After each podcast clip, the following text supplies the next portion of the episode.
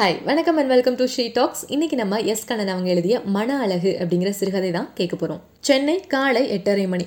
அலுவலகம் செல்வதற்கு முன் நான் ECR ரோட்டில் என் பைக்கை நிறுத்திவிட்டு சங்கீதா ஹோட்டலுக்குள் நுழைந்தேன். ஒரு ஒதுக்குப்புறமான டேபிளில் நான் மட்டும் அமர்ந்து அமைதியாக காலை டிஃபன் சாப்பிட்டு கொண்டிருந்தேன்.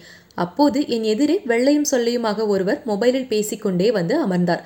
அவர் வந்த ஹோட்டல் பயனிடம் இடது கையினால் தோசை என்பது போல வட்டமாக சுற்றி காண்பித்தபடியே தன் பேச்சை தொடர்ந்தார். சாதா தோசையா என்று அந்த பையன் கேட்க, ஆம் என்று தலையை ஆட்டிவிட்டு தன் பேச்சை தொடர்ந்தார். இதை பாரு, வாழ்க்கை என்பது எல்லாருக்குமே ஒரு பெரிய போராட்டம் தான். நாம தான் வின் சுச்சுவேஷனை கிரியேட் பண்ணோம். அவனை போட்டு ரொம்ப நெருக்காத, விட்டு புடி, சரியா என்று அமைதியாக அவர் பேசிய இந்த வார்த்தைகள் எனக்குள் அவர் மேல் ஒரு அதீதமான சுவாரஸ்யத்தை கூட்டியது. அவருக்கு சாதா தோசை வந்தது. மொபைலில் பேசிக்கொண்டே மெதுவாக சாப்பிட ஆரம்பித்தார். அப்போது குடிக்க தண்ணீர் கொண்டு வந்த அந்த பையன் டம்ளரை சரியாக வைக்காததினால் அது சரிந்து அவர் இலையில் தண்ணீர் பரப்பியது. பாதிக்கு மேல் அவரது தோசை தண்ணீரில் மூழ்கிவிட்டது. பையன் மன்னிப்பு கேட்கும் பாவனையில் அவரை பரிதாபமாக பார்த்தான். அவர் கோபப்படாமல் அவனை பார்த்து புன்னகைத்தபடியே தன் பேச்சை தொடர்ந்தார். பேசிக்கொண்டே தண்ணீரில் மூழ்காமல் மிச்சமிருந்த கால்பங்கு தோசையை சாப்பிட்டு விட்டு எழுந்தார். நானும் அவரை தொடர்ந்து பின் சென்றேன். அவரிடம் பேச வேண்டும் என்கின்ற ஆசை எனக்குள் பொங்கியது. ஆனால் அவர் வாஷ்பேஷனில் கையை கழுவிக்கொண்டு மொபைலில் விடாமல் பேசிக்கொண்டே வெளியே வந்தார். டிரைவர் இனோவா காரின் கதவை திறந்துவிட அவர் அதில் ஏறி சென்று விட்டார். இனோவா நம்பர் மட்டும் என் மனதில் பதிந்துவிட்டது. எனக்கு ஏமாற்றமாக போய்விட்டது. இனி நான் அவரை சந்திப்பேனோ என்னவோ என்று என் மனதுக்குள் தோன்றியது. அன்று அலுவலகத்தில் அவரது சிந்தனையே எனக்குள் அலையடித்தது.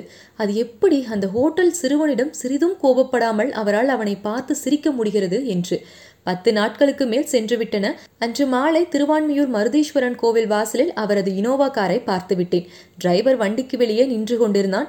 5 நிமிடங்கள் சென்றன. அவர் வெளியே வந்தார். இனோவாவை நோக்கி நடந்தார். அவரேதான்.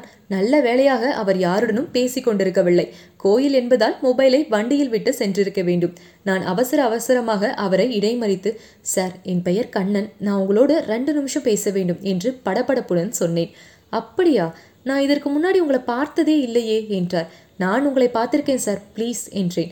சரி வாங்க, வண்டிக்குள் உட்கார்ந்து கொண்டு பேசலாம் என்றார். டிரைவர் பின் இருக்கை கதவை திறந்துவிட நாங்கள் இருவரும் உள்ளே சென்று அமர்ந்தோம். உள்ளே ஏசியின் ஸ்மெல் வாசனையாக இருந்தது. டிரைவர் வெளியே நின்று கொண்டிருந்தான். ஆம் கௌரி சங்கர், சொல்லுங்க சார், என்ன எப்படி உங்களுக்கு தெரியும்? ஒரு 10-12 நாள் முன்னாடி நீங்கள் சங்கீதா ஹோட்டலில் தோசை சாப்பிட்டு கொண்டிருக்கும் போது உங்கள் இலையில் தண்ணீர் கொட்டி தோசை நனைஞ்சு போயிடுச்சு. சர்வர் மீது கோபப்படாமல் நீங்கள் மீதம் இருந்த தோசையை சாப்பிட்டு விட்டு கிளம்பி விட்டீர்கள் என்றேன். அட ஆமா, அது எப்படி உங்களுக்கு தெரியும்? அப்போது நான் உங்கள் எதிரே அமர்ந்திருந்தேன். நீங்கள் யாருடனோ மொபைலில் பேசி கொண்டிருந்ததால் என்னை கவனிக்கவில்லை. ஓ அப்படியா, சரி உங்களுக்கு என்ன வேணும்? நீங்கள் ஒரு வித்தியாசமான மனிதர். அது எப்படி கோபமே வராமல் அந்த பையனை பார்த்து உங்களால் புன்னகைக்க முடிந்தது? ஏனென்றால் நான் என் மனதை அழகாக வைத்துக்கொள்ள மிகுந்த பிரயத்தனப்படுகிறேன் என்றார். அப்படியென்றால் என்ன என்று நான் கேட்க, நாம் அனைவரும் நம் புற உடலை அழகாக வைத்துக்கொள்ள ஆசைப்படுகிறோமே தவிர அக அழகை பற்றி கவலைப்படுவதில்லை. நம்முடைய வெளிப்புற அழகை உருவேற்றத்தான் நாம் ஆசைப்படுகிறோமே ஒழிய உள்மனதை பற்றி சற்றும் கவலைப்படுவதில்லை என்று அவர் கூற, புரியவில்லை, சற்று விளக்கமாக சொல்லுங்களேன் என்றேன் நான். நம் அழகை கூட்டிக்கொள்ள தலைமுடிக்கு டை அடிக்கிறோம், முகத்தை தினசரி சேவ் செய்து கொள்கிறோம், மீசை அவ்வப்போது ட்ரிம் செய்து கொள்கிறோம், குளித்தவுடன் பவுடர் சென்ட் என்று மணக்கிறோம், மாடனாக உடை அணிகிறோம், உயர் வகை காலணிகளை அணிந்து கொள்கிறோம். ஆனால் நம் மன அழகை பற்றி கவலைப்படாமல் கோபம், வெறுப்பு, பொறாமை என்று தினமும் அல்லாடுகிறோம். அன்னைக்கு அந்த பையன்கிட்ட நான் கோபப்பட்டிருந்தா என்ன யூஸ் சொல்லுங்க? வீணா எனக்கு ரத்த அழுத்தம் தான் அதிகமாயிருக்கும். நான் எப்படி என் மன அழகை கூட்டிக் கொள்வது என்று அவரிடம் கேட்டேன். We should live consciously. In other words, mindful living.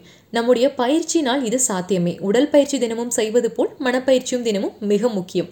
பிறரை வெறுக்காமல், மற்றவர்கள் மீது பொறாமைப்படாமல், எதற்கும் கோபப்படாமல், நம்மை சுற்றி உள்ளவர்களை பண்பினால் அணைத்தபடி அவர்களிடம் அன்புடன் பழகி பாருங்கள்.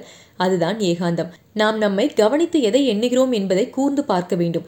மனம் தெளிந்த நிலையை அடைய வேண்டும். மனம் தெளிதரு நிலை என்றால் சுய கட்டுப்பாட்டுடன் ஒன்றை ஆர்வத்துடன் அணுகுதல். இதுதான் மைண்ட்ஃபுல்னஸ். அடிக்கடி சில நிமிடங்கள் நம்மை நாமே உற்று கவனிக்க வேண்டும். ஏனெனில் நமது எண்ணங்கள் நாம் அறியாமலேயே நம்மை சுற்றி சுயநலத்துடன் வட்டமிடுகின்றன. எப்போதும் விழிப்புடனும் கவனத்துடனும் நிகழ்காலத்தில் வாழ்வதுதான் நம்முடைய வெற்றியே. இதில் கவனம் வைப்பவன் தான் அசாதாரணமான மனிதன். அதனால் அவன் வெற்றியை மட்டுமே அடைவான். வள்ளலார் என்ன சொன்னார்? சொன்னார். வெளித்திரு, தனித்திரு, பசித்திரு. இதை நாம் அடைய உதவுவதே மைண்ட்ஃபுல்னஸ். மனதை ஒருமுகப்படுத்தி நிகழ்காலத்தில் வாழ்வதற்கு நாம் பழக வேண்டும். இதனால் பிரச்சனைகளை நாம் இனம் காண முடியும், அதற்கான தீர்வுகளும் கிடைக்கும். நம் உணர்ச்சிகள் நம் கட்டுப்பாட்டுக்குள் வரும். மிக அமைதியாக ஆனால் வெற்றிகரமான ஒருவராக நாம் ஆக முடியும். அனாவசியமாக அடுத்தவரை கவனித்து நம் நேரத்தை வீணாக்குவதை விட்டுவிட்டு நம்மை நாமே உற்று கவனித்தால் நம் மன அழகு கூடிவிடும். பிறகென்ன, வெற்றி நம்மை தேடி ஓடி வரும் மிஸ்டர் கண்ணன் என்று அவர் கூறினார். நான் அயர்ந்து போனேன். அவர் மீது எனக்கு மரியாதை மிகவும் அதிகரித்தது. அவருடைய பேச்சை கேட்டுக்கொண்டே இருக்கணும் போல் இருந்தது. நன்றாக யோசித்து பாருங்கள். நம் மன அழகை அதிகரிக்க பணம் தேவையில்லை. அந்தஸ்து, மனம், இனம், நாடு, வயது, ஆண், பெண் என்ற பாகுபாடு எதுவும் இல்லை.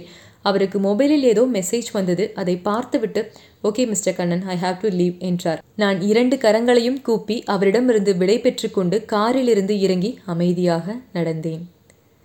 முற்றும்.